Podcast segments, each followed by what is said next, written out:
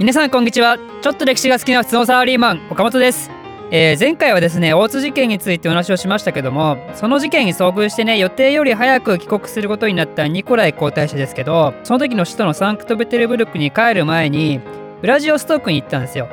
何しに行ったかというとあの有名なねシベリア鉄道の起工式に参加したんですよね。なので、えー、あのロマンが詰まったね、シベリア鉄道はこの時にようやく作られ始めたんですよ。で、ニコライ皇太子はその時のね、えイベントの来賓として参加したと。で、このシベリア鉄道ね、完成するのは1905年なんですけど、まあ、これによって、首都のね、サンクトペテルブルクから極東にね、進出するいい手段を持ってたってことなんで、まあ、この後世界史的にもね、いろんなことが起こるんですけど、まあ、それはまた後日説明するとして、で、この後、ニコライにとって人生の一大イベントが起こって、それは何かというと、彼はね、結婚するんですよね。その結婚した相手はアレクサンドラっていうんですけど、イギリスのね、ビクトリア女王の孫なんですよ。だけど彼女のお父さんはドイツ人だったから、一応ドイツ人なんですけど、でもそのお父さんもすぐに死んじゃって、で、ビクトリア女王にね、育てられたらしいので、中身はバリバリのイギリス人だと。言葉はね、英語しか喋れないっていう、まあ、ちょっと変わった人なんですけど、なんでニコライはこの人と結婚したかというと、もう単純にね、一目惚れなんですよね。彼の日記にね、もうアレクサンドラちゃんたまんねえみたいな、絶対結婚するし、みたいなこと書いてあって、だからね、そうやって思っちゃうぐらいニコライがメロメロだったんですけど、だけどね、そんなこと書いてる割には、その半年前ぐらいにはね、日本でね、うわ、日本女性たまんねえみたいなことは書いてるから、だからね、あの、なんだろう、この人、多分ね、皇族じゃなかったらすげえ普通のお兄ちゃんなんじゃねえのって思うぐらいなんか価値観が庶民的な感じはするんですけど、まあその話は別に置いといて、まあね、そのアレクサンドラちゃんと結婚して、だけどね、このアレクサンドラってね、実は最後の方に、ロマノフ朝の最後の方に、いろいろね、問題を起こすんですよね。だからある意味で、ロマノフ朝の崩壊を招いたかもしれない人とも言えるんですよ。まあそれもね、また今度説明しますけど、まあ、だけどこの結婚がまたロマノフ朝にとってはねキーポイントだったと。でニコライにとっての人生のターニングポイントはその結婚だけじゃなくて実はね結婚する直前にニコライのお父さんのアレクサンドル3世がね病気で死んじゃったんですよね。あのお父さんはアレクサンドルで奥さんはアレクサンドラね。アレクサンドル3世とアレクサンドルちゃん。で、まあ、そんなのどうでもいいんですけどあのだからね葬儀と結婚式がほぼ同じタイミングで行われたんですよ。で、これに対してね、あの、アレクサンドラはちょっと不満だったと。彼女のね、日記にも書いてあったんですけど、なんか服の色が変わっただけじゃないって。何みんな新規臭い顔してんのよ。私たちの結婚式よ、プンプンみたいなことは書いてるんですよ。まあ、すいませんあの。どういうニュアンスで書いてあるのかわかんないですけど、とりあえず、葬儀と結婚式が連続して行われたことに対して、あんまりよろしくないような印象は多分持ってたはずだと思う。まあ、ね、あの、女性の一大イベントですから。ね。あの、ついでなんで、まあちょっと彼女のことをもうちょっと詳しく説明すると、彼女、ロシア語喋れないじゃないですか。なんでね、ロシア貴族のそういう社交界にね、うまくなじめないんですよね、彼女。でそれで、ロシアの貴族っていうのは特に旧時代に生きてるような奴らだったんで、まあ、すごいね、派手なんですよ。派手なことをしまくってるんですよね。それにもドン引きしちゃって、で、結構塞ぎこちになっちゃうんですよね。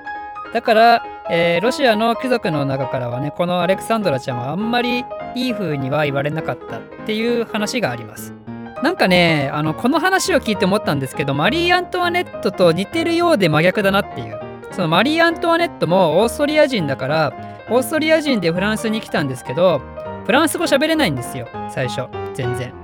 だからね、すごい生活にストレスを感じたんですけど、そのストレスを逆に彼女は社交界で発散したんですよね。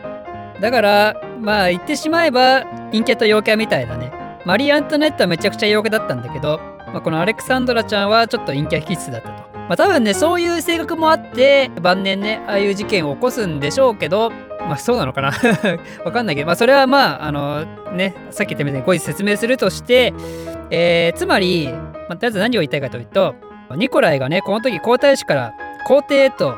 昇進したんですよ。だからね、彼は皇太子から、えー、皇帝と なぜか2回同じこと説明してますけど、あの、彼は皇帝と昇進して、その即位が1896年だと。で、晴れて、えー、皇帝としてね、ニコライ2世となった、えー、ニコライ、ニコライ君。ニコライ2世となったニコライ君はですね、あの、彼個人が目指してた君主像っていうのは、やっぱね先制君主だったんですよね。これはもう小さい時からそうずっと思ってたし教育もそうやってねされてきたしそこは全くブレてないんですよね。でロシアっていうロシア帝国っていう国が目指した姿は帝国主義なんですよね。つまり、えー、ロシアっていう国境を越えて他国を襲ってで他国の領土を植民地として奪って自分の国の、ね、勢力圏をどんどん拡大していきましょうっていう、まあ、そういう戦略を取るわけですよ。他の列強と同じようにね。でじゃあロシアはどういうところをね植民地として手に入れたかったかというと彼らはね海がある場所に行きたかったんですよ。いやロシアだって海いっぱいあるじゃんって思うかもしれないですけどロシアの海はね冬が寒すぎて凍っちゃうんですよね。だからロシアは年中凍ることがない不凍港っていうところが欲しかったんですよね。だからロシアは今後ですねその凍らない海がある場所不凍港を目指してね南下政策っていう南の方に進んでいく戦略をねずっと長いことしてくんですよね。それが彼らの基本方針になるんですよ。あのなんでねこんなにロシアの人たちが不登校が欲しかったかっていうとあのねキリンが来るで斎藤利正も言ってたんですけどねやっぱ海っていうのは国を豊かにするんですよね。海を持ってるとね魚のおかげで人々が食うのに困らなくなると。でそこに港ができれば漁船だけじゃなくて後には商船もやってくると。で商船もやってきたら今度はいろんなものが流通しだして市場が発達してくると。でそうなると今度は人々がいっぱい集まってくる。でそこで売買がいっぱい、え、発生してつまり膨大な利益がね生まれるんだと。それが国を豊かにすると。それが国の人々を幸せな生活をもたらすと。つまりそれが海の恵みであるっていうことをあのね、キリンが来るで斎藤利正が言ってたんですけど、だけど、ロシアの海はね、何も恵まないんですよ。だって彼らの海は凍るから。ということで、彼らは凍らない港がね、どうしても欲しかったんですよね。で、そこでロシアの狙いは主に2つあって、ヨーロッパのバルカン半島っていうところと、あと中国の両島半島。で、これをね、この2つどうやって取ろうかなっていうのを、えー、思ってた矢先にですね、なんと思いがけないニュースがニコライ2世のもとにね、飛び込むんですよ。なんとね、あの猿の国、あの猿の国の日本が秦と戦争に勝って、両党半島を手に入れたらしいと。何？ということで、どうなるロシア？この動画を少しでも面白い、ためになると思っていただいた方は、いいねとチャンネル登録のほどよろしくお願いします。ではまた